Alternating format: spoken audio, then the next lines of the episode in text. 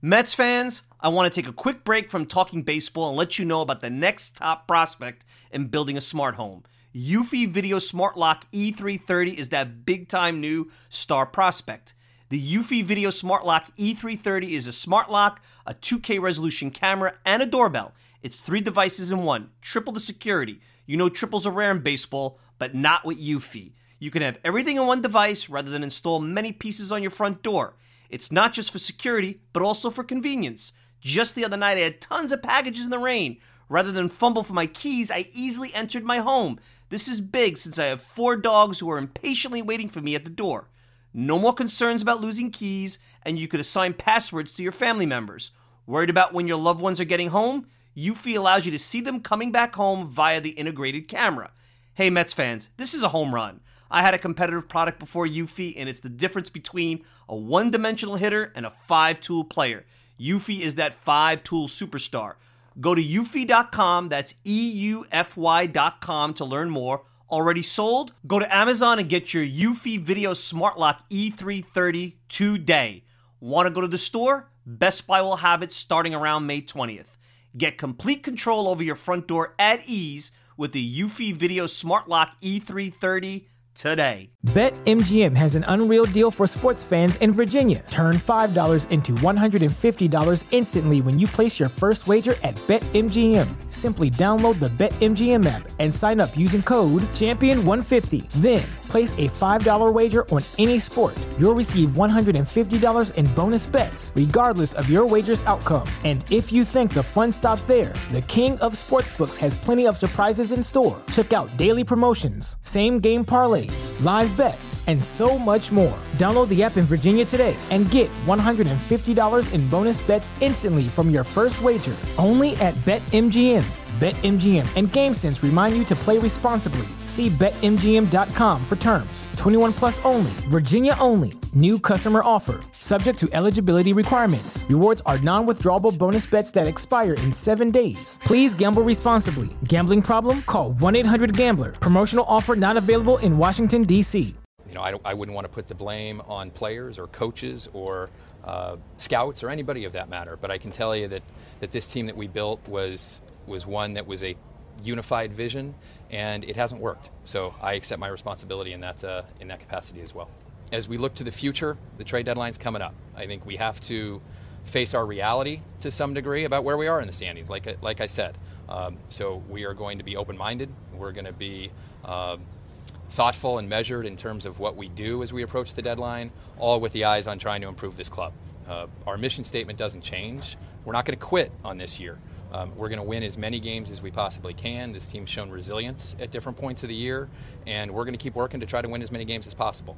But we're also not going to lose sight of the second part of the vision, which is to create a sustainable product going forward where we can win on a consistent basis. How would you describe? Mets are amazing, amazing, amazing, amazing. There's a fly ball hit out to left. Waiting is Jones. The Mets are the world champions. Here's the one-two pitch. Check him out. Seaver has 19 strikeouts. Swung on, hit on the ground toward first.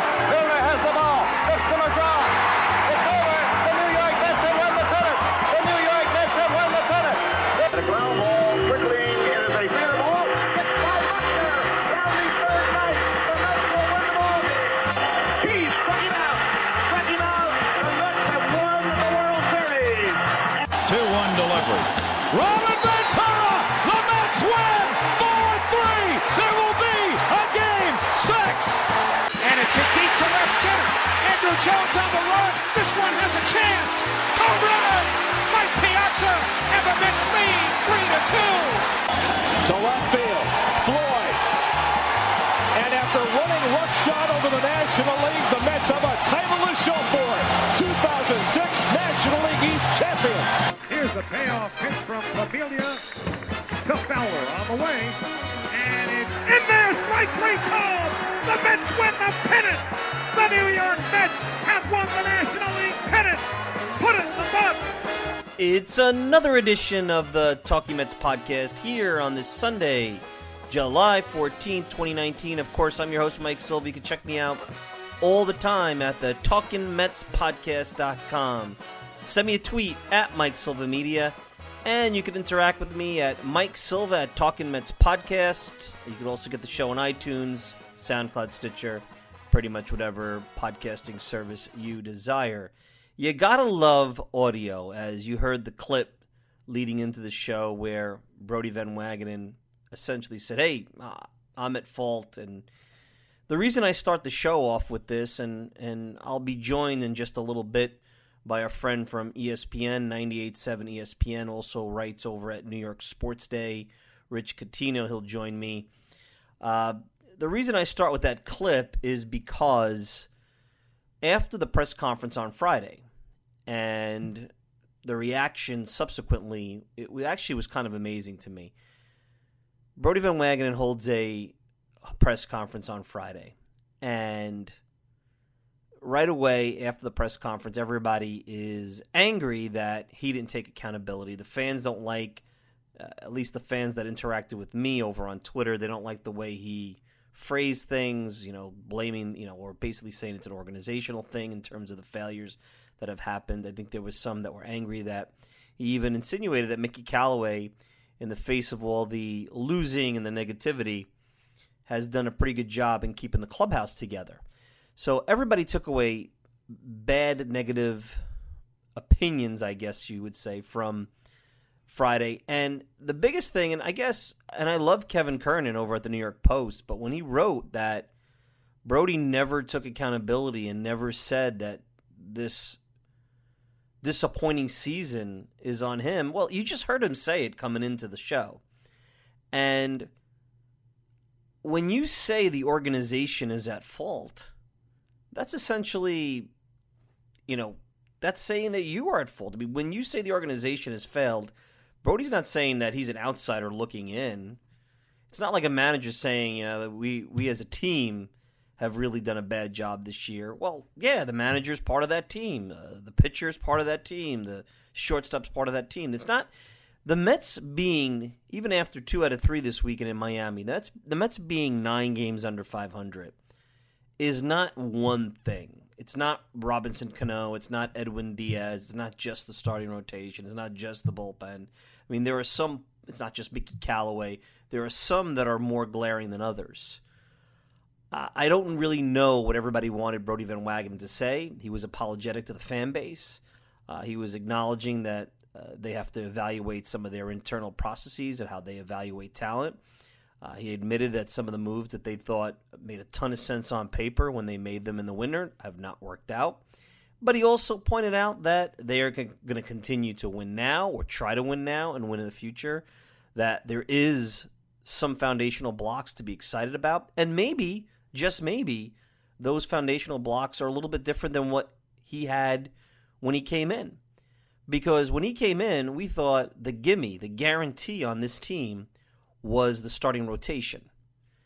And that rotation has been anything but a gimme. It's been a disappointment, even with a great outing by Noah Syndergaard last night and the continued, maybe not the same type of season, but Jacob DeGrom to continuing to be one of the top pitchers in baseball. And Zack Wheeler, for, for however long he'll be here, being a, at least at times, although albeit inconsistent, top of the rotation pitcher they've been a disappointment and the bullpen has been horrendous. And those are the things that i think at least the starting rotation that were gimmies. It was the offense that you weren't sure enough about.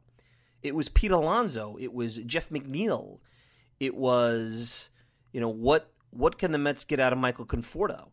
Uh, you didn't think you were going to get uh, what you have gotten out of those guys. And right now mcneil and alonso are about as good of a one-two punch as as polar opposite as you can get, but they're great foundational building blocks. And we'll get to Conforto in a little bit because I think people are disappointed in him, but I think Conforto is a good uh, third member of the band over there.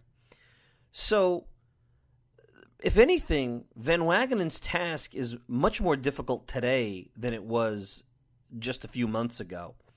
Because I think building a rotation is much more difficult than building an offense in a lot of ways, offense right now is like the three point shot in basketball in the NBA. If you don't shoot it, you're the outlier.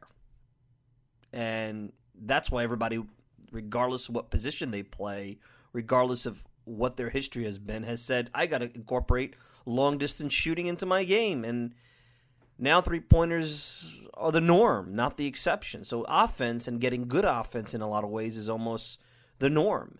And, and I'm not underscoring or underplaying what Alonso can be because I think he's special. Uh, and, I think there's a lot to, to how special he can be. And I'm not under, un, underplaying what McNeil is. I'm just saying is now building a rotation, and that's where the complexities of going forward. And that's why all this doesn't really matter. The press conference, whether he said I'm at fault, the organization's at fault, which he did say he's at fault. You heard it. You heard it here on the show. It's about moving forward. It's not about the grades now, it's about moving forward. How can Van Wagenen early in his tenure now pivot and he's done some really nice things, like I said in the last podcast, to build up a farm system that really has been spotty. And, and one of the reasons why they are in the position they've been in the last two or three years is because that farm system hasn't been able to yield anything of impact. Now you see Alonso and McNeil uh, help. Imagine where they would be without those guys.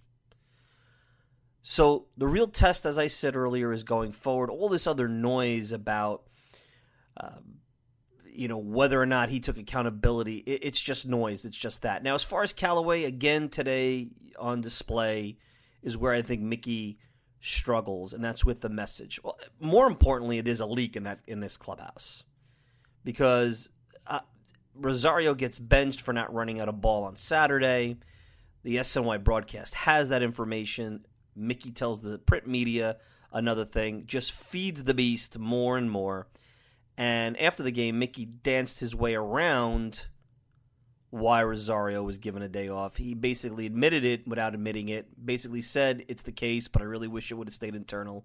And I think that's the real concern is you know, is that the general manager t- talking too much? I don't know about that. I mean, he's down in Miami, so he's there. Is that someone on the coaching staff? Is that a player? Right now, this is the second time in two weeks that something internal first, the chair throwing incident, second, this Rosario situation has gotten out to the press. And a lot of times, these things in a club that is winning uh, and has uh, everyone is on the same page and everyone understands their role, a lot of times this stuff doesn't get out. Look, these are all normal things that are part of a baseball season, but these are things that get amplified by the media because it's a story. It's like I said the other day, it's pulling the curtain back. So you really can't get mad right now at the press conference. You can't get mad and and dwell on the past. You have to look towards the future. And you have to look towards the next couple of weeks. And really to me, right now the Mets have in the bag Zack Wheeler, a qualifying offer, and if they don't re-sign him long term, and it sounds like they're not, they at least have some kind of asset that they can walk away with. Can Brodie Van Wagenen take the one real valuable asset in a market where, and this is how crazy the whole thing is, the Mets, who are really not in a wild card, are kind of in a wild card race six and a half out in a season where there's so much parity, where it's you got to really work hard to not be in the race at this point. The Mets are not in the race. Can the Mets take the one chip that I think everybody's looking for, starting pitching, and turn it into something of value? Andrew Cashner, Homer Bailey, these are trades that were made. I think those pitchers are not in the same class as Wheeler. There wasn't a huge return that Kansas City or the Orioles got for these guys. And if the underwhelming returns, what you've seen from some of the early trades for starting pitching, the uh, the underwhelming returns that have uh, been produced, if that's what Wheeler's going to uh, be out there and and basically fetch the Mets, then they might as well keep the qualifying offer, or give the qualifying offer, keep the draft pick if they don't sign him, and move on. But if Brodie Van Wagenen can really turn around and be who I think he is, which is a creative, out of the box salesman. Exactly why he was hired was to be this different type of thinker than the traditional GM thinker. If that's who I, I think he is, then I expect him to make something, uh, you know, some lemonade out of these lemons. Was it lemons out of lemonade or whatever it goes? I think he's going to make something out of this because as the clock ticks, as we get closer to the 31st, somebody's going to need starting pitching.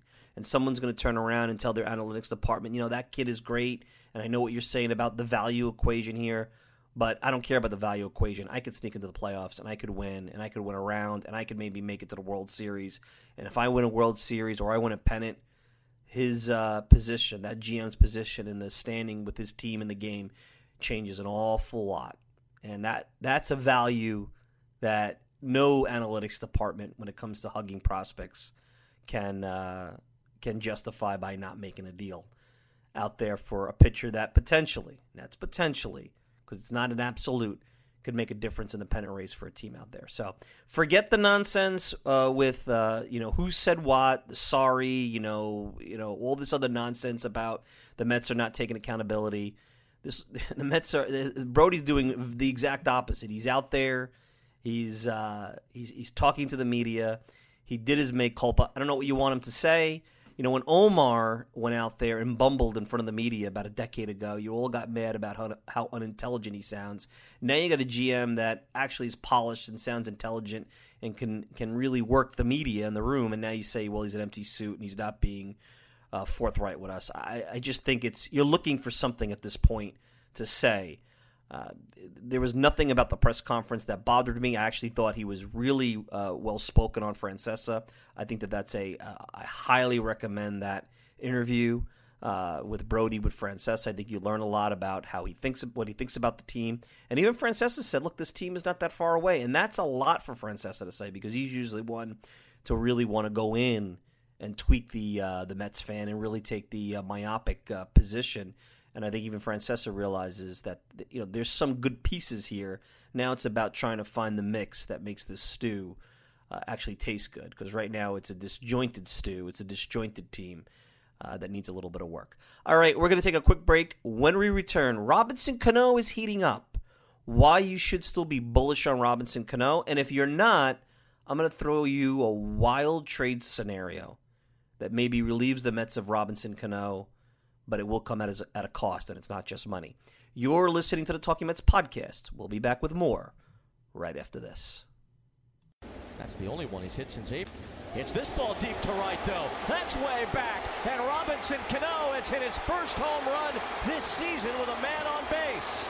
It comes at the perfect time for the Mets as they take a 4-2 lead here in the eighth. Not because I hit a homer, just because I the team to win a game and, you know, I know in the situation I haven't been so successful this whole year, and uh, like I always say, I'm a positive guy, and you know, good thing about this game that you're always gonna get the same situation over and over and over. You just gotta stay positive, and you know, one day things gonna turn around.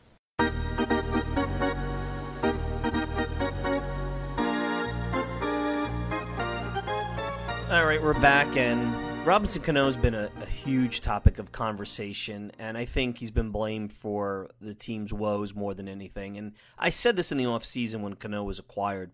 He had to get off to a good start his first year here because Mets fans historically have been brutal on imported stars from elsewhere. Think Piazza, think Beltran, almost ran both of those guys out of town really quick.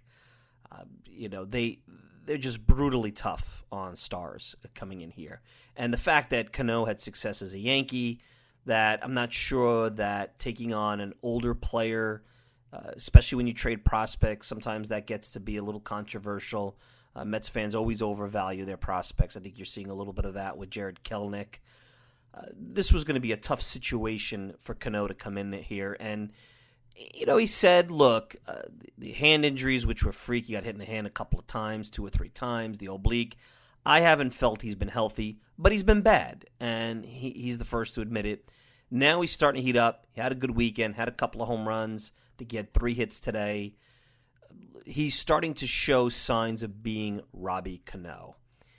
And here's why you might want to still buy stock in Robbie Cano, at least for the next two or three years. There's no doubt the last two years of the five years of that contract are dicey. And Seattle has picked up some of the money. So not not as much as maybe some people would like, but they picked up some of the money. He averages about 24 million bucks a year. And I think it comes out to if you look at the Seattle money, I figured this out in the offseason. I think he he's really a 15 million a year ball player for the Mets when Seattle's payments are figured in. I think I have to go back and really look at that. But he wants to make the Hall of Fame, and he's less than 500 hits away from 3,000. And with the PEDs, I think he's got that one stain on his resume that potentially could hurt him. The 3,000 hits locks him in. Factor in the, the, the that he's a second baseman. Um, you know, as of right now, he has, and this does not include uh, today's stats. Uh, as of right now, he has for his career uh, 316 home runs. So he's probably going to hit uh, 400 home runs in his career uh, as a second baseman, assuming he plays the second base position the rest of his time here with the Mets, which is not a gimme, but I'm sure he's going to want to. Uh, this guy wants to make the Hall of Fame. This guy wants to uh, go into the Hall of Fame. That was reported over the winter that he really, the PED thing is a problem because he feels it could hurt his Hall of Fame chances. That's why I wouldn't give up on this guy that all of a sudden he's done, he's going to stop working, he's gotten paid, he doesn't care. He still needs to pad those stats for the Hall of Fame. Now, that may not make you happy to hear that, but he's going to want to put up numbers for himself, maybe not for the Mets, maybe not for winning, but at the end of the day, if a player puts up numbers and it helps the team win, who cares what the agenda is? And uh, uh, he's going to want to do that because he's going to want to have his accolade. And that's why I wouldn't give up on Robinson Cano yet, just because of a half a season. And as far as him being a bad guy or or not a good player in the clubhouse, I mean, I, I bring back that that interview that uh, Wayne Randazzo and Steve Gelbs had with Pete Alonso earlier in the week, and he mentioned Robbie Cano talking to him, um, you know, and being one of the voices that he talks to in that clubhouse. So I wouldn't discount that either, and I wouldn't discount it as a negative thing. Now, here's something wild to think about. So you want to play GM for a minute? You want to get rid of Robinson Cano? You all know that Robbie Cano and the Yankees were interested in him before the Mets acquired him. You all know that uh, he would love to play for the Yankees again. I think. I think he liked playing in New York, and I think he wanted to come to the Mets. And I think being in New York was important. But if he had his choice, clearly it would be the Yankees. Short reports in right field, chance to DH. Call up the Yankees. Yankees really don't want to give up any prospects for a pitcher. It's pretty clear that they want to give up nothing and get a lot. Like they did in Paxton trade, they gave up prospects they didn't really believe in, like they did in the Sonny Gray trade. They want to do that for Marcus Stroman. They'd love to do that for Max Scherzer. That's not going to happen. But Zack Wheeler is someone that, by all accounts, the Yankees really like. So tell the Yankees, you know what? I'm willing to pass on the qualifying offer and the whole nonsense with Wheeler because the draft pick to me isn't important. I'm saddled with 24 million on average before the Seattle payments on Cano for the next five years. You take Cano, you take the contract. I'll give you Wheeler. No prospects needed. And I'm going to stay silent for a second because I want you to really think about that. No prospects needed. Now, you would say, well, why would the Yankees do that? Well, the Yankees like collecting offensive talent. Um, I know they have Giancarlo Stanton, and they, they the DH position when Clint Frazier comes up it's going to get crowded there. But listen, uh, they have DJ LeMahieu at second base, who's a better defensive player, but Cano probably with DH. And you know what? Uh, LeMahieu this year has uh, has also played a little third. He's played a little first. He's shown some versatility. You know, maybe Cano could throw in a little bit of first base there. Uh, who knows when uh, Luke Voit becomes a pumpkin? Let's also remember Edwin Encarnacion, who they acquired for offense, is hitting a buck 39 coming into today's action. Uh, so it's not like uh, it's a guarantee that Stanton is going to be back this year and contributing. It's not a guarantee that Encarnacion is going to be somebody that uh, uh is going to contribute. And right now, you know, Aaron Judge, righty power, Gleyber Torres, righty power, LeMahieu, righty, Luke Voit, righty, Sanchez, righty. The Yankees could use some more lefty uh, pop. And that's odd to say because it's usually the Yankees that have too much lefty pop. It's usually the other way around. They have their, they, they're the kings of lefty pop in that ballpark. So they may bite on something like that. And it would be interesting. Then you're clear of the Cano money. You're going to lose Wheeler and you're going to get nothing back. But it's a way of rebooting. Yes, you're going to say, ah, now you gave up Kelenic, so you really traded Kelenic. The Kelenic part of the deal was for Edwin Diaz, and that's a different conversation, and that's something that we won't get into right now, but that's a totally different conversation. So that's the way you could rid yourself of Robbie Cano. Something to think about. But if I were a betting man, I would bet that Robbie Cano still has some baseball left because he needs there to be more baseball left for his resume so that he could pad his stats and be a Hall of Famer at some point down the road. He wants to be a Hall of Famer, so don't count him out just yet. We're going to take a quick break. When I return, Michael Conforto. He's leaving you wanting. Is it a concussion? Is it something else? Is it managing your expectations and my expectations? You're listening to the Talking Mets podcast. We'll be back with more right after this. It's this ball deep toward the right field corner. That ball is gone. A home run. It goes off the foul pole from Michael Conforto, and the two hole is working already. Conforto has his 17th home run. He's driven in 46, and the Mets are up 2 0.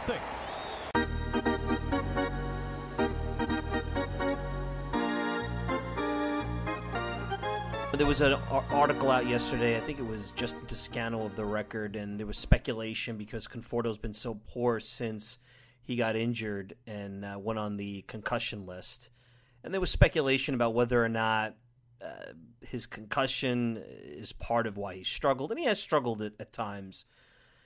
And we'll put that aside because I don't know. Conforto says he's he's fine, and and who the heck knows? Some pointed out that he struggles a little bit offensively when he's in center field. Certainly a much more demanding position, one that he's actually taken on. Uh, although he shouldn't be there, I think he's a much better corner outfielder.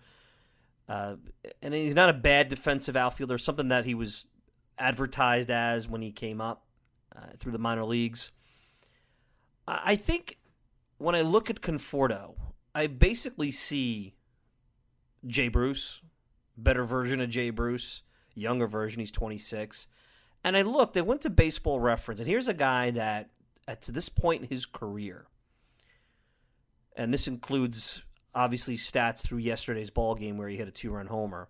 He's a guy that's going to average 30 home runs. He's going to drive in about 90 runs. He hits about 250, has an on base percentage of about 35%, you know, an OPS over 800. That's a really solid offensive player.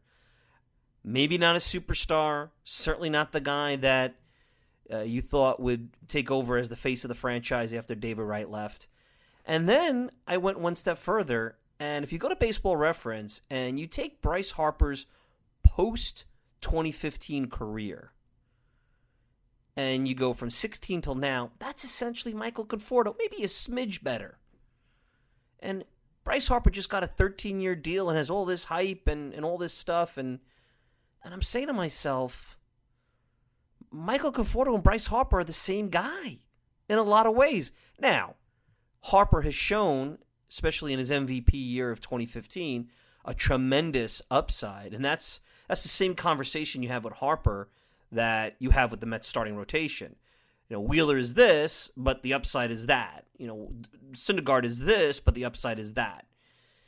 And it's hard to ever give up the upside. And I think in a lot of ways, Mets fans, maybe because he had that great 2017 before he separated his shoulder, and he was on his way to having a similar type of year before the concussion.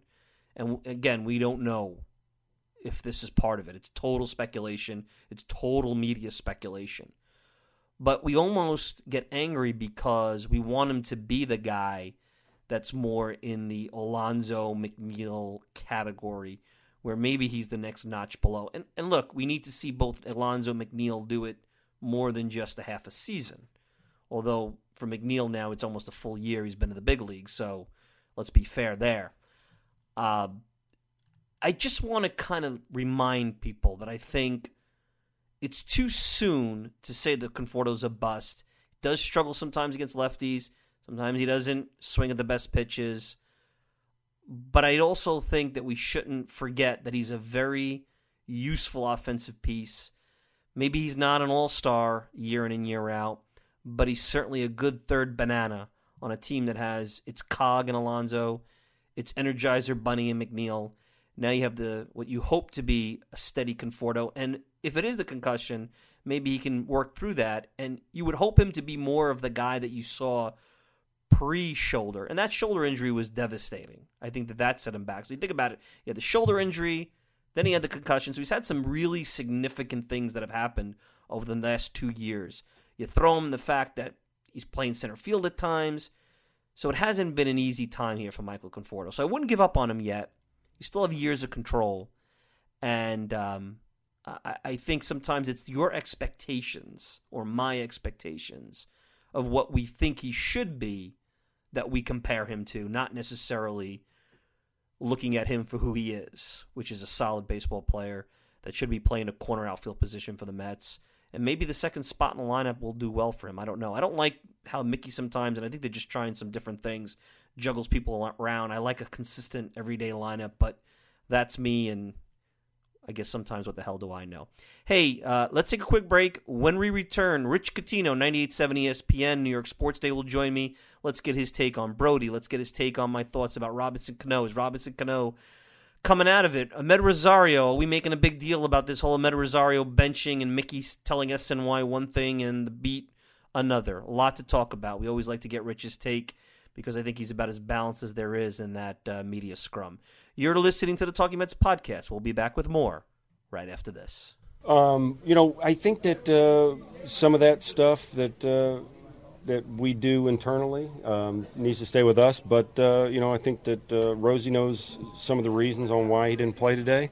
Um, and and like I said before the pregame, more than anything, um, I want to see Hetch out there. I want to get Hetch going. He's been swinging the bat well.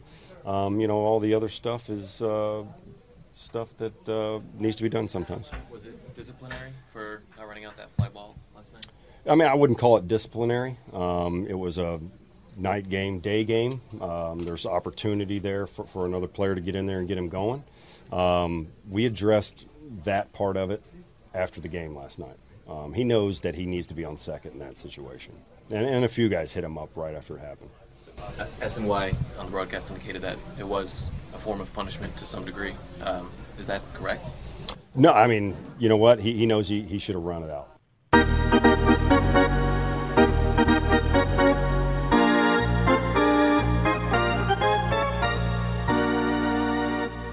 We're back, and joining me, Rich Catino, 98.7 ESPN. You guys know him over there, as well as uh, New York Sports Day. Just put up a great article about Brodie Van Wagenen over at uh, New York Sports Sportsway, nysportsday.com. Rich, pleasure to have you on again. I know that we were on a couple of weeks ago, and uh, here's where I'll start you with, Rich.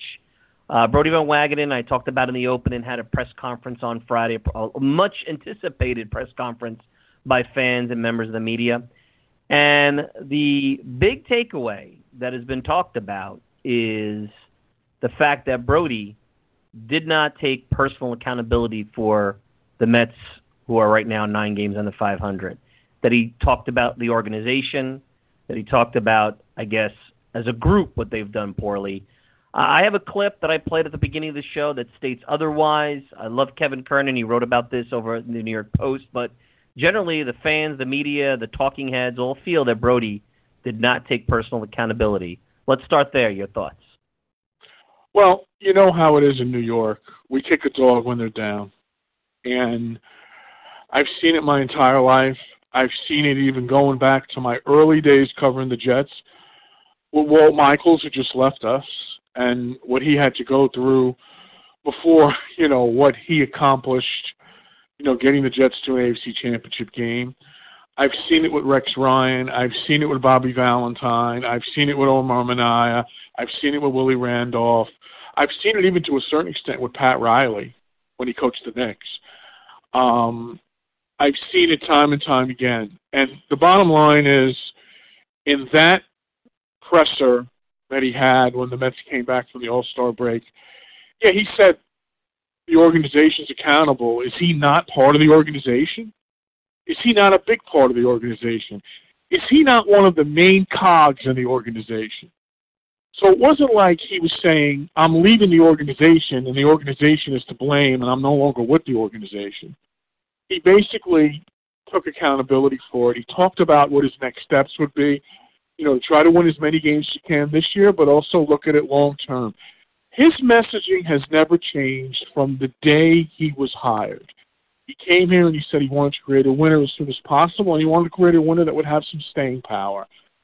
And everything that he's done, whether you agree with the moves or don't agree with the moves, everything he's done, I can understand the moves he made. I didn't agree with all of them, but I can understand the moves he made because it fell in line with what his short term and long term goals were. And you know, the other thing is I don't come from this from someone who's never interacted with general managers in the world. As you know, Mike, I have a big long career in ad sales. And when you're in ad sales, you have to deal with general managers, you have to deal with executive vice presidents, you have to deal with heads of decision making similar to Brodie. And I'll tell you this I was successful in all those places, but if I had someone like Brodie, I might have been more successful much sooner than that. He's a good listener. He's definitely a good talker, and we all know that, and that's been overblown in the media. But he's a good listener, and he's a trustworthy executive. And I think that those things are big advantages for him making the next moves for the Mets and moving them forward. There are no general managers in this world that don't make mistakes. There hasn't been one created yet. Theo Epstein, as great as he is, and he's headed for the Hall of Fame, he's made mistakes. I know nobody wants to believe this, but Brian Cashman has made mistakes.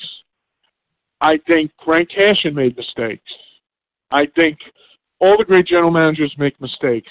It's not the mistakes you make, it's how you bounce back from the mistakes and how you don't let the mistakes then affect what you may do in the future. And I'll give you an example for that. Frank Cashen I covered him early in my career when I was at Fordham. You know, you know how WFUV has kids covering the Mets. I got the chance to cover him in the early '80s when he took over, and one of the first moves he made was a trade in which he traded Jeff Reardon for Ellis Valentine. He saw um, a whole, a, an all-star outfielder available, and he traded where he had some depth in the organization. Because at the time, remember, the Mets had both Neil Allen and Jeff Reardon in the bullpen. Okay, and they also had Jesse Orosco in the background, not knowing he was going to be a bullpenner, but later he became a bullpenner trade didn't work out. Ellis Valentine didn't perform well, and it was he was being castigated. And I'll never forget it. In this town, in 1981 and 82, people were saying, "Well, why Frank Cash has got to go? He's not done anything for this team." So what did he do when the scenario happened again later in his tenure? When Keith Hernandez became available at the trading deadline, he didn't hesitate when Gary Carter got available in the off season between 84 and 85, he didn't hesitate. And I liked that about Frank Cashen. Okay? I liked that he made moves quickly. He did it later with Frank Viola, not afraid to trade top prospects in addition to Rick Aguilera. And that was a risk that probably ended up being a 50 50 shot, whether it was good or bad. But it didn't hesitate. He didn't hesitate in making the move. And I get that same feeling with Brodie Van Wagenen that this Cano trade that everyone is now ready to evaluate after just a half a baseball season. Okay?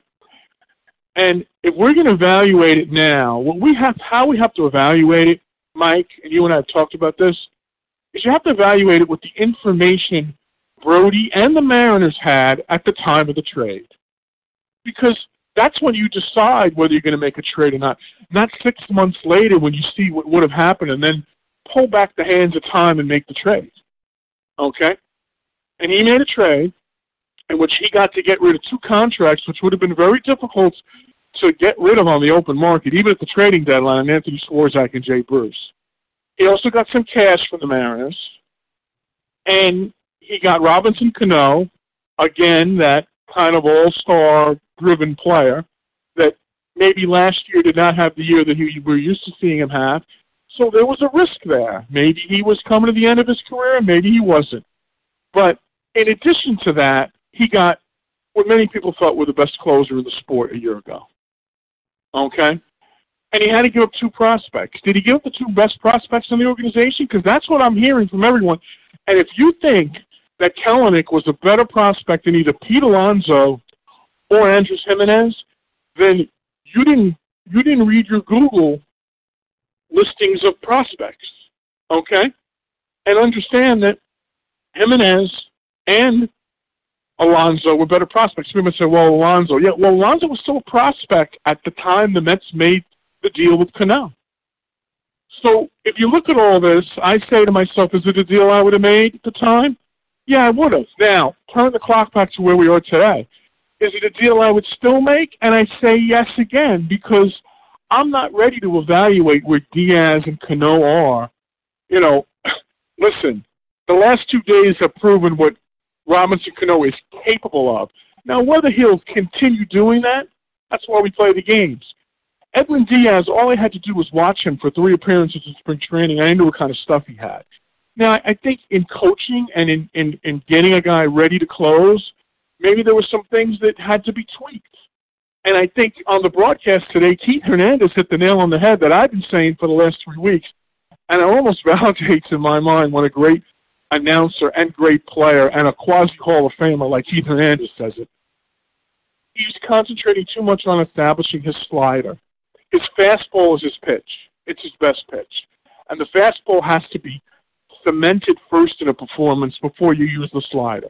He was doing the reverse. So I think there was a matter of tweaking that had to be done. And Edwin Diaz has pitched better since that tweaking was done with the new pitching coach, by the way, that nobody wanted because he was an old man. And my point on all of this is that that you could debate the merits of a trade and the merits of whether a trade is good or not. But to me, you can't do that six months into a guy's tenure as general manager. It's disingenuous. It's incorrect. It's comical. It's ridiculous. And to me, if if you didn't want Brodie Van Wagenen from the beginning, if you didn't like something he said in his first press conference, you're going to find everything you can to try to discredit the guy. I, I, I'll tell you another thing, Mike, and this is about his accessibility to the media. I have never ever felt that Brodie Van Wagenen was inaccessible to me, ever. Whenever I asked him to talk about something, and it isn't always about baseball, it was about it could be about my personal life. It could be about you know something I want to talk to him about. Well, the weather's nice today, and but never has he turned his back and walked away from me. But the point is, it's the young reporters today that are different than the young reporters when I was a young reporter. When I was a young reporter, there was none of these media scrums. There was none of these pre-game pressers that were being broadcast all over the place. There was none of this, okay? There was establishing your relationship with the people you cover one-on-one. So in those days, we would go into the manager's office, and I did it tons of times with, you know, with Joe Torre as a Met manager in my early days at Fordham, and more more succinctly with Bobby Valentine later. And the great ways you connected with them were not in the scrums. They were in after the scrums. They were walking down the hallway. They were just talking about things. And I'll give you a prime example of it. The night Roger Clemens intentionally beamed Mike Piazza in the head with a baseball, we're in Yankee Stadium, and we walk into the media room. I don't know why, but in those days, you know, a Met reporter never asked the first question, but I decided I was going to ask the first question on this day. And they took us into the old locker room in Yankee Stadium, the old Yankee Stadium, remember, not the new one. And I said to Bobby Valentine, I said, Do you think Roger Clemens threw at him on purpose? And Bobby looked at me and said, You're a good reporter. What do you think? I said, Well, all I know is Piazza stands far away from the plate and Clemens couldn't get him out for the last two years. And then he took his finger and pointed to his nose as if to say dead on. My point is I could have never had that diatribe in a public setting with Bobby Valentine unless I had established relationships with him prior. Whether that's down in spring training, going to grab a slice of pizza and ha- asking him a question saying, what is the five infielders you use in a in a walk off situation. Why do you do that? Why do you have John Olerud hold the runner differently than most first basemen do? And I asked him that question because I wanted to know, but I didn't want to ask him in the middle of a scrum to make him feel embarrassed. I asked him when I'm walking in the corridor at Shea Stadium. And I've done the same thing with Mickey Callaway this year. And I actually did a bad job of it last year because I didn't do enough of that. And I've gotten to know Mickey. And again, today, I hear it again. Okay? With the Rosario thing. Okay? Now, they weren't mad that Callaway didn't tell them. I wasn't at the pregame presser that, that Mickey has with the beat reporters because I'm not on the road trip. But to me, when you ask the question, why isn't Rosario in the lineup, and Mickey says it was a scheduled off day, that it was scheduled an hour ago. That it was scheduled last weekend. That it was scheduled in April.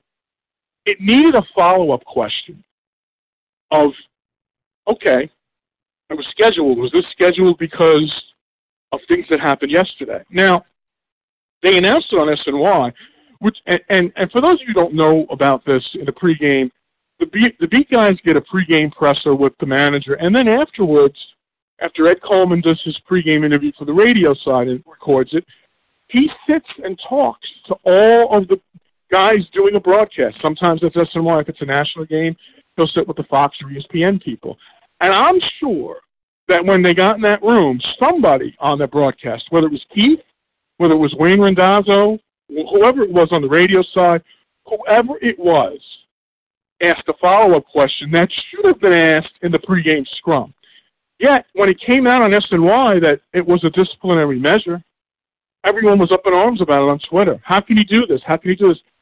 My question is, how do you not ask the follow-up question? If I'm your editor, I want to know why you didn't ask the follow-up question, the pregame presser, and why the people doing the broadcast had the temerity to do it when they were with Mickey.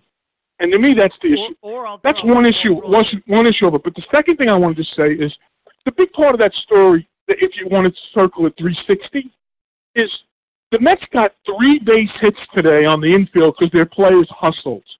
Don't tell me it had nothing to do with in the back of their mind what was done to Rosario. But you'll never hear that today. You won't hear Mickey getting credit for that. You won't hear Mickey getting credit for that. But I really believe those two things were very related, Mike. No, I mean that's a fair point. I think there's another take you can you can put with the Rosario thing is maybe they didn't want to embarrass him, maybe they didn't want it to get out, and um, maybe there's a leak. I don't know if this came from Mickey to the SNY crew. Maybe there's a leak on the uh, the coaching staff. We saw that with the chair thing coming out. You know, we've seen Mhm. some things leak out. Uh, we know that there's been some coaches imported uh, mid-season. I don't know if a player is the leak or what. I mean, that's a fracture. That's when a team is losing. Those are the kind of fractures there. There's and Andy Martino talked about this over at SNY. That might be your bigger concern uh, if I'm Mickey or Brodie. Is you know I got people chirping out of school because it sounded like in the post game, Mickey did not want that to be uh, put out there. Uh, and Right. maybe he put it out there and didn't think SNY would repeat it, which in that case, shame on him. That's not how this works. Once you talk to, to the booth, Right. uh, it's out there. And I think it was Randazzo that reported it on the air. And maybe maybe that was something he wasn't supposed to say. You'll find out. Maybe, and, I wasn't in the room, and obviously, if the words off the record are used, this is the other thing about media today. Off the record doesn't mean anything because they're all gossip columnists. That's what they do. Okay, off the record is more interesting than on the record. But I can safely tell you, there is so much that I've heard in my life off the record from big time players in this town, from the Patrick Ewings, from you know the Vinny Testaverdes to the Mike Piazzas, and when you have something off the record and you decide to put it on the record, it's a risk. You're putting all your poker chips in the middle of the table. You better make sure that story is going to make you a star, or it's not worth it destroying that trust. And and I'll go back to, you know, the Willie Randolph and Omar Minaya Mets. I had a great relationship with Carlos Delgado. Great relationship with him. I have a total respect for him. I think the guy was an RBI machine in his career. But I also think I learned a lot about life and how to treat people. And a lot of the media didn't get along with Carlos Delgado. A lot of them just decided they weren't going to talk to him at all. And I thought it was my job to get to know Carlos Delgado. So I, I tried to spend time with him. There was one day where at Yankee Stadium, he had a bad game. I don't know if he made an error or he had an offer that day. And I got to the scrum late and I asked him a question that had already been asked, and he was very um, nasty to me about it. I won't even repeat it on your show because it's a word that shouldn't be used on the air. And I just went along my merry way, finished my job. And next day we were in Shea Stadium because I remember we were playing the Twins. And I think about that because the Mets are about to play the Twins.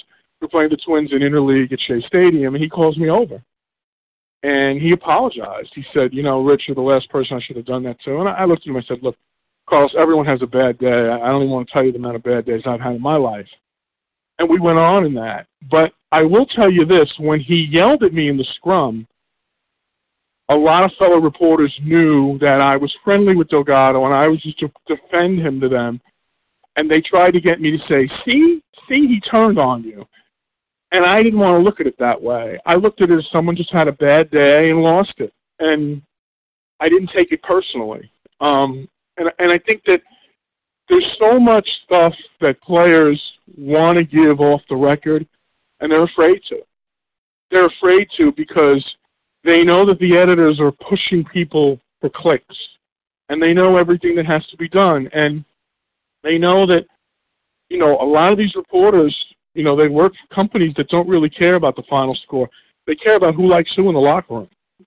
Well, they care about who's jealous of who they care about who if they get traded they're going to go to the organization and say now trade me and i got to be honest with you that's not why i became a reporter i became a reporter because i love the game. I love that three hours between the white lines, watching it, figuring out what the next play is going to be, and then getting player reaction afterwards. And you know, you gave me real good advice the last few months, Mike, and you're a great friend, and I appreciate it. That I have to be who I am, and that's who I am. Now, I sat and watched the stuff about Brodie, you know, on social media for weeks. I kept quiet. I wrote the column yesterday because I just couldn't keep quiet any longer. And I think that he's a guy that can lead this team out of the wilderness. And I think it's going to take some time to do that. You know, it's going to take some changes. It's going to take some movement. But I do think he's the right guy for it. I'm going to play for you, uh, Rich. It's like a two minute clip, so bear with me. Pete Alonso mm-hmm. was on with Randazzo and Gelbs, and he talked about the reaction to people reporting over the last couple of years to his bad defense. And I think there's some real interesting uh, take from Pete because it goes into stigma and being labeled. And I think this is important. So just just listen to this for a minute. You, you mentioned mm-hmm. your defense, and it was a, a hot topic in spring training going into this year that, that you needed to work on that to become an adequate defensive first baseman. And I think you've passed all of those tests with flying colors to this point. But were you even aware of the scouting reports? Is that something that you paid attention to? And, and as far as how your defense has come along, you know what what has what has gone into all the work you've put and, into and by the way, before you answer that question, I'm gonna, I was wondering whether or not I was ever going to tell you this, but now that you are this good defensively, because I'd say you're past adequate. I'm going to give you what I'm sure you've you heard these scouting reports because you just kind of smirked when you were asked about this. Yeah. I was talking to a scout maybe a year and a half ago, and he said one of the best minor league bats I've ever seen, but he might get hit in the face with a baseball on the field. That was what the scouting report was. So now go ahead. Can I curse? you can. We might have to. We might edit it. We might have to edit it out. All right, that's fine. Well, I've, I've read some of the stuff, and I and for me, it's like, yeah, like, I guess kind of scouts. It's it's it's different because for me, it's like once you have a stigma, people don't do their due diligence and research, and they just it's kind of like the the mob effect. It's like when someone says something, it's like, and also in the minor leagues, you don't cover it. You don't see it. Like yes, like numeric, numbers wise, and I, I was I was bad.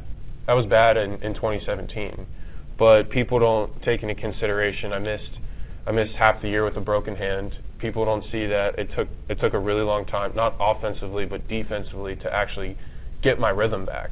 Um, I mean, missing half the year is, is tough. Coming back to uh, from that, and then also the fields are, are aren't great at all. Like bad fields, and it's not like up up here. It's like it's like you could eat off the field. It's it's a pool table. It's like, um, I mean, for the for the most part. Uh, for up here, like it's it's a lot different. The conditions down there, it's a lot it's a lot different, and to me, it's like people don't take into consideration. They don't watch. They don't necessarily. They can read a report and they can have their own opinion. And for me, it's like I, I do. I. It was hard because a lot of people. It's like if I made a good play, and just be like, oh yeah, but, or it's like if I'm doing anything, there's, oh but. Right. Um, and I just think that most of it was was kind of bullshit. Mm-hmm. And it's a mad. It's just a matter of working hard to prove people wrong, and um, it's it's like I had a chip, and I want to get better, and I don't want to, and I want to prove even more so that I'm not, that I'm not that. I'm not. I'm. I'm not at all what you people are saying, and it's And Rich, to me, that three-minute clip, uh, what Pete said, is exactly what this entire organization right now needs to do. Because I believe that there's good. You know, even Francesa said on Friday when he interviewed Brodie, there's some good stuff going on here. Things have been bad. Uh, they've made mistakes, but everybody's kind of doing the pile on and the stigma, as Pete said. So the Mets are kind of a synopsis of what Pete Alonso's gone through the last couple of years.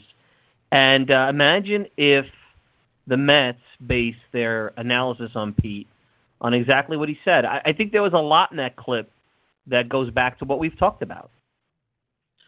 I don't think there's any question. And I- I'll give you another thing.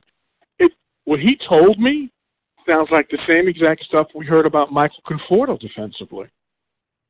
I, I mean, when when he came up, people said, "Oh, he can hit, but he's going to be a butcher in the outfield." Well, he's such a butcher in the outfield that I think he's played three positions now. I don't think he's a prototypical center fielder, but he's playing the position and he's doing an average job there. But as a corner outfielder, he has an arm, he has speed. I've seen him jump over the wall to get a ball. I've seen him crash into the wall. I've seen him dive to make a catch. So, you know, I got to wonder what these people are watching. And I, I and I think sometimes what ends up happening is that, and what I try to do when I'm I haven't seen a player is I I talk to scouts and I want to emphasize that word scouts, the plural of the word, not the singular. I don't pick one scout that I know and ask him everything about a player.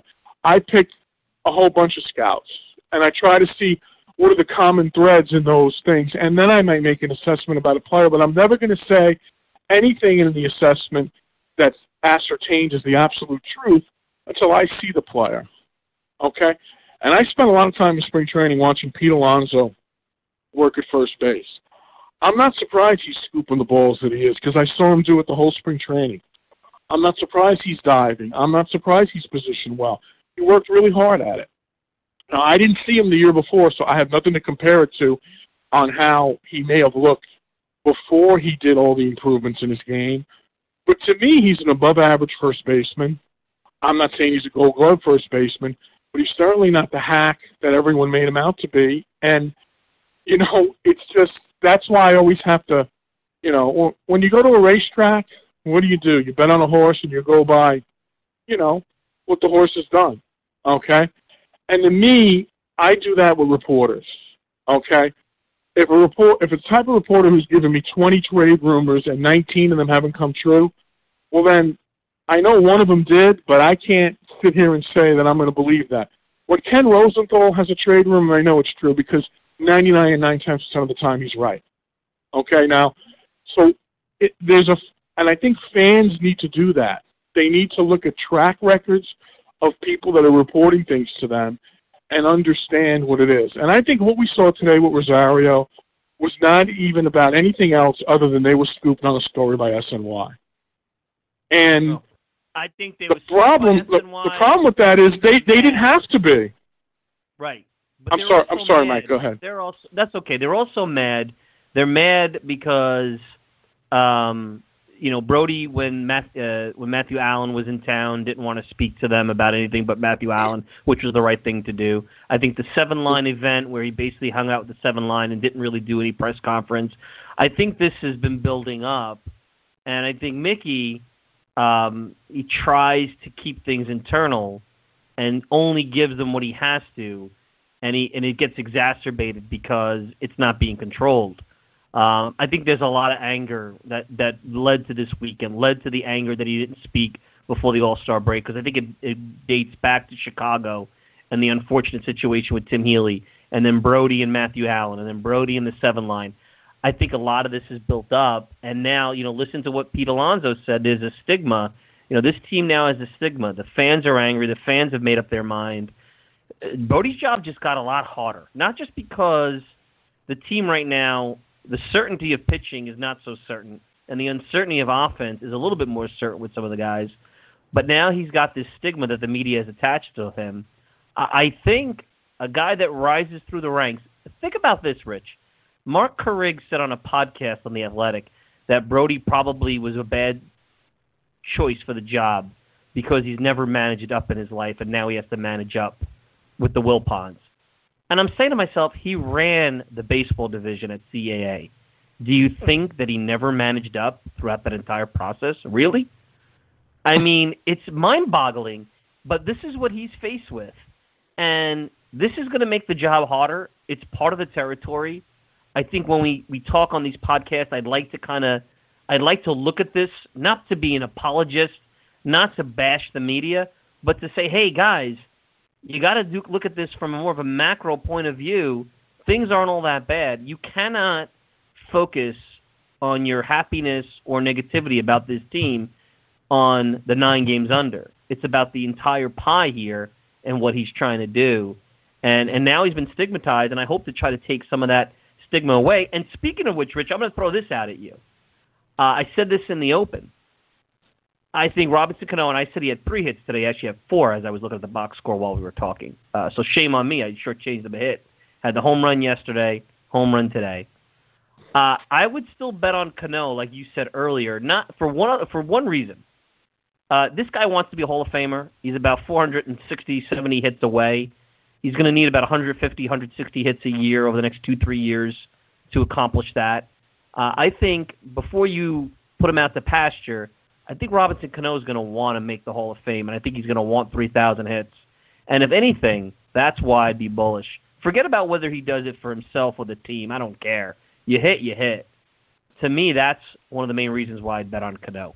Thoughts on that? I agree, and I think baseball's a different sport than any other in that it's really you're individualized when you're in the batter's box, but you're part of a team when you're on defense. And but that means that even if a game's ten nothing, one nothing, whatever it is, blowout, that that fourth at bat, it could be the difference between you going two for four that day or one for four that day, and that's the difference between for the day a 250 batting average or a 500 batting average.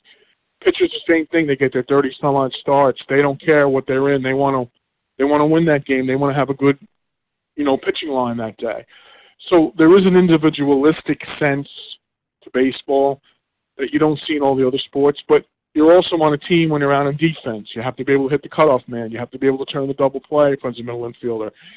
You know, I think Cano's ability. I look at his swing, and I'm no, you know, metric guy in terms of analyzing swings, but from the naked eye, his swing doesn't look any different to me than it did when he was a Yankee. You know, it looks like he's he's getting his bat through the strike zone as quickly as he was as a Yankee. It looks like his foot transfer is the same. It looks like everything is the same that was there. I think he was in a slump, and one of the things I noticed when he was in slumps in the past of his career is because I don't just watch games. I come home and I look at old baseball games and footage and try to find out what if I can see something that's awry. And I will say this: when Robinson Cano had been in slumps in his previous tenure, both the Mariners and the Yankees, how he got out of it was to hit to the opposite fields. That's how he got out of it. Um, using left field, using left center. Now, with the the shifts the way they are, that's been good for him up to the All Star break. But this series was the first series where I really saw him take the balls and yank them down the right field line. He did a little bit of it before the break, but not a tremendous amount. But I think he's trying to hit to the opposite field because he wanted to get his barrel on the ball in as as direct as possible. And I don't know if you've noticed, whenever he's hit a fly ball to the outfield that looks like he swung and hit it well, but it's at the end of the bat, he gets real frustrated with that because he's a big guy having the barrel of the bat hit the ball directly, geometrically, that will make it be a line drive.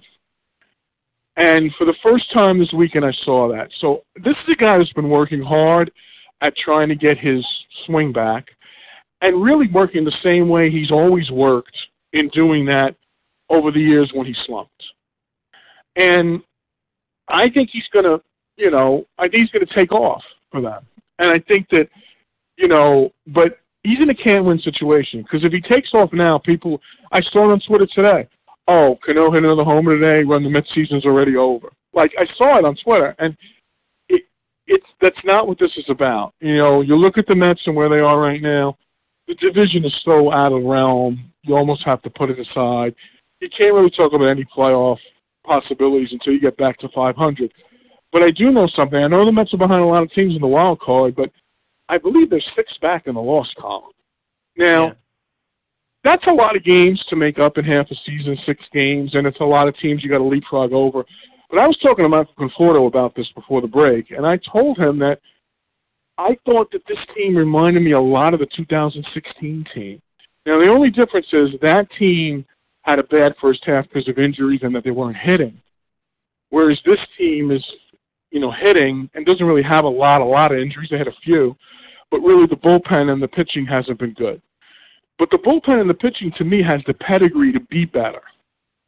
So if the Mets start getting a one-two punch from Syndergaard and Degrom like they got this weekend, and other pitchers start doing what they're capable of doing, I think the Mets could. I don't know if they can turn it around and make the playoffs, but I know they can have a better second half. And if you told me before the season and showed me a stat sheet and showed me the ERAs of the starting staff and the bullpen, my analysis would have been, boy, they're going to have a hard time getting to 500.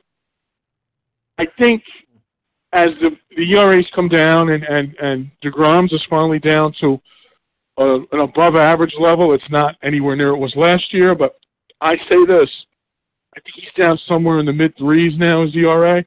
I bet you any amount of money that he'll be closer to the two run ERA than the three run ERA by the end of the year. And because I, I, that's where I see his game going. Now, I think the right. question for the Mets is, what are they going to do with the other guys in the rotation? Is Matz, is Matz just a flash in the pan that's never going to get to the potential that you think he's going to get to? and which is the real Wheeler, the one we saw in the first half or the one we saw in the second half last year, and will Wheeler even be here? So those are all questions that have to be answered. But to me, the crux of this pitching staff is still the top two guys, DeGrom and Syndergaard, and how that exacta performs as the rest of the season goes on, and really for the future of the Mets down the road in other in subsequent years. I'm going to throw one last thing at you. You want to get rid of Cano? You're a Mets fan. Here's how you do it. You call up the Yankees. You say, you know what? Forget about any prospects for Wheeler. I'll give you a Wheeler. Take Cano. Take the final five years. Edwin Encarnacion's is hitting, you know, a buck thirty. Stanton has been hurt. Cano, I know they have LeMahieu, but LeMahieu plays a bunch of positions. Cano could DH, short porch in right field. He's back home, better shot at getting 3,000 hits. They were interested in him before the Mets uh, acquired him. You get yourself the pitcher you need. Now the Mets are going to throw Wheeler away, basically. No draft pick, no prospects, but they rid themselves of the next five years. Just something to think about. What do you? What? Well, let's wrap up on that. Well, I, it is something to think about for the. I don't think the Yankees would do it because I don't think that they would take those five years. I think they think they have better options to go after. Um, and I don't know if Wheeler would be enough for them to take the contract. They may want someone higher up in the rotation plane than that. So, from the Yankee perspective, I don't think they would do it. From the Met perspective, I think it would be interesting, but you know, and I know I'm in the minority on this. I want the Mets to hold on to Cano. I, I, I look at his baseball card, and there's just too much there. There's too much there that you know led teams. I mean, people forget there was one year the Yankees made the playoffs, and I don't remember really which year it was, but they made the, they made it because of the September Cano had, and that's what he's he's capable of putting on a Cespedes type run offensively. Maybe not as much in the power numbers as Cespedes, but certainly in the RBI and batting average numbers, he can do that. So. I think if I were the Yankees, I wouldn't do it, and I think if I was Brodie, I wouldn't do it. But it is it is an interesting question, no no doubt about it. Rich, long uh, segment. I really appreciate you being generous with your time on a weekend. Let's do it again. We'll be catching you on 98.7 ESPN and at New York Sports Day. Be well, and uh, we'll catch up. Always a pleasure. We got to do dinner one night, and we got to promise each other dinner. Maybe I'll get my girlfriend to cook us dinner, and but we're not going to talk about anything to do with baseball. We're just going to talk about life. How about that? That's right. You got it, man. All right. Rich Coutinho. Stay well. buddy. Uh, Rich Coutinho at Catino9 on Twitter. Uh, good stuff. Hey, let's take a quick break. We're going to return and wrap up. You're listening to the Talking Mets podcast. We'll be back with more right after this. I want to thank everybody for tuning in to this latest edition of the Talking Mets podcast. As I said at the beginning, if you ha- don't have it yet cataloged into your uh, phone, go to Talkin' Mets Podcast, T A L K I N, MetsPodcast.com to get the latest edition of the show. It'll bring you right to Apple Podcast. You could send me an email at Mike Silva at TalkinMetsPodcast.com. Of course, you get the show on iTunes, Stitcher, SoundCloud, pretty much whatever podcasting service you desire. I want to thank Rich Coutinho of 9870 ESPN and New York Sports Day for joining me today. You can check him out on Twitter at Catino9. Hope everybody's going to have a great week. Enjoy the rest of your uh, weekend. We'll be back with another Talking Mets podcast pretty soon. Be well, everybody.